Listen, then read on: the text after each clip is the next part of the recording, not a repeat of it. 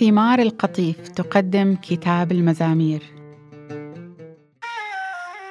باركي يا نفس الرب وليحمد كل ما في داخلي اسمه القدوس. باركي يا نفس الرب ولا تنسي جميع خيراته. إنه يغفر جميع آثامك ويبرئ كل أمراضك ويفدي من الموت حياتك ويتوجك بالرحمة والرأفة ويشبع بالخير عمرك. فيتجدد كالنسر شبابك. الرب يحكم بالعدل وينصف جميع المظلومين أطلع موسى على طرقه وبني إسرائيل على أفعاله. الرب رحيم ورؤوف بطيء الغضب ووافر الرحمة. لا يسخط إلى الأبد ولا يحقد إلى الدهر.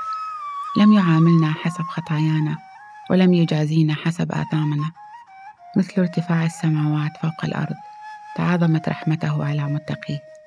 وكبعد المشرق عن المغرب أبعد عنا معاصينا مثلما يعطف الآب على بنيه يعطف الرب على أتقيائه لأنه يعرف ضعفنا ويذكر إننا جبلنا من تراب.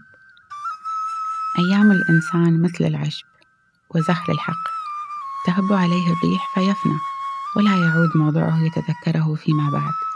أما رحمة الرب فهي من الأزل وإلى الأبد على متقيه. وعدله يمتد إلى بني البنين للذين يراعون عهده والذين يتذكرون وصاياه ويمارسونها.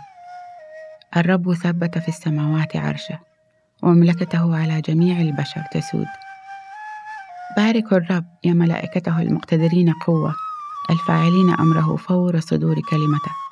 باركوا الرب يا جميع جنوده يا خدامه الساعين لرضاه. باركوا الرب يا كل خليقته. في كل مواضع سلطانة. باركي يا نفس الرب.